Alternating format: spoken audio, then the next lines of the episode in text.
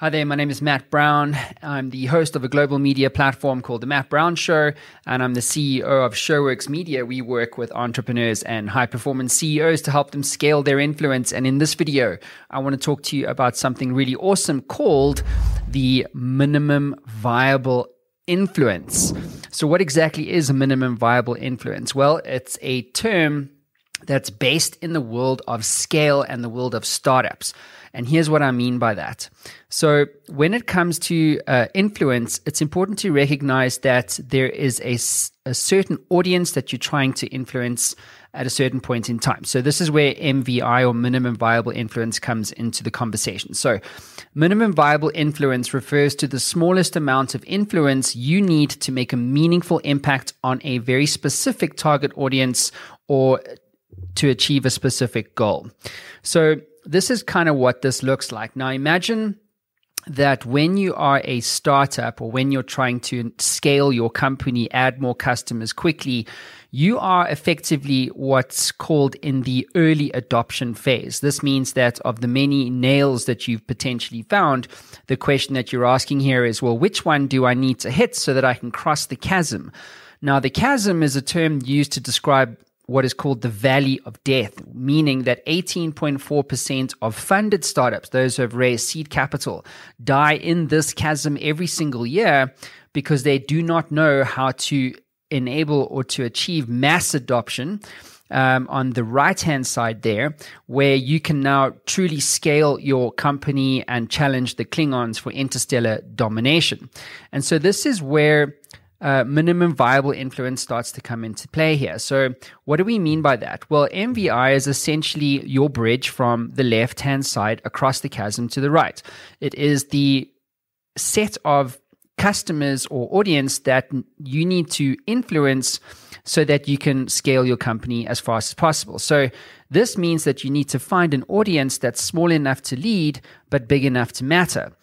And so, this is where uh, minimum viable influence and the strategy starts to come into play here. So when we take on board a CEO client, here's what we want to do for them. We want to help them understand how to scale their influence, right? And so to do that, we need to recognize that there's a an audience we need to find that needs to be small enough to lead but big enough to matter. So we're not talking about even if your your product can service every type of customer out there or every type of business. Let's just say you're a cybersecurity firm, doesn't mean you can be everything to everyone unless you have unlimited budget. So within the cybersecurity narrative, you still need to find a very specific group, a community with shared interests um, or shared industries or shared seniorities or shared decision making uh, capabilities or responsibilities in order to scale your influence. So here's how that looks. So, how would you identify uh, this audience, right? So, an audience that's small enough to lead but big enough to matter comprises of essentially four things. There's other things, but for today, we're going to we'll touch on these four. It's decision makers, seniority, sizes, and shared interests. So, decision makers are things like chief executive officers, chief marketing officers, chief digital officers, chief financial officers, chief people officers, etc. Who's making the decision in your decision tree? And then within that, there are other things like seniority, so CXOs, only the C suite, or there could be other people involved in the decision making process in terms of procuring your product or your service, like directors, managers, vice presidents, and maybe just the owners of the business. And then you have to look at things like company sizes. So 1 to 10, 11 to 50, 51 to 200. How big are these guys, right? That you're trying to influence. And then probably the most important thing is the shared interest section. So what I've listed here are uh, shared interests, but different roles. So HR managers are different to employee experience officers. They're looking after different things, but they're related. Talent managers, training and onboarding uh, roles. These are groups of decision makers that you're um, that you're trying to influence here, but that they have a shared interest. If you put a chief technology officer in there, it wouldn't be a shared interest, would it?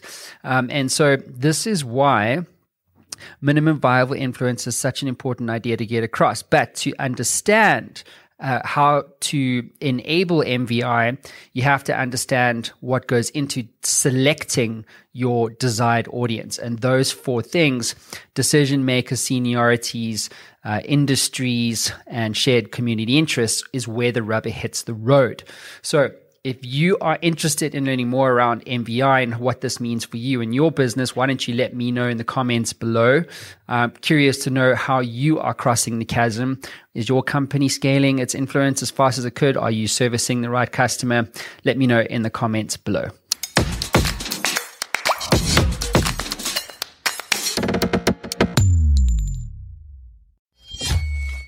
Ever wanted to become a best selling author? Well, I'm in the influence business and I work with business owners and CEOs and business leaders to help them scale their influence. And we do this as a team by helping you to become a best selling author, sought after speaker, and industry influencer in only 30 days. My team and I have developed a system that delivers a best selling book and a launch campaign 300% faster and 50% less cost than anyone else in North America. This system is incredibly efficient. One of my clients, Haiku went from a 2% share of voice globally to an 11% share of voice globally in only seven days. If you'd like more information, head on over to showworksmedia.com for more. That is showworks with an X.com.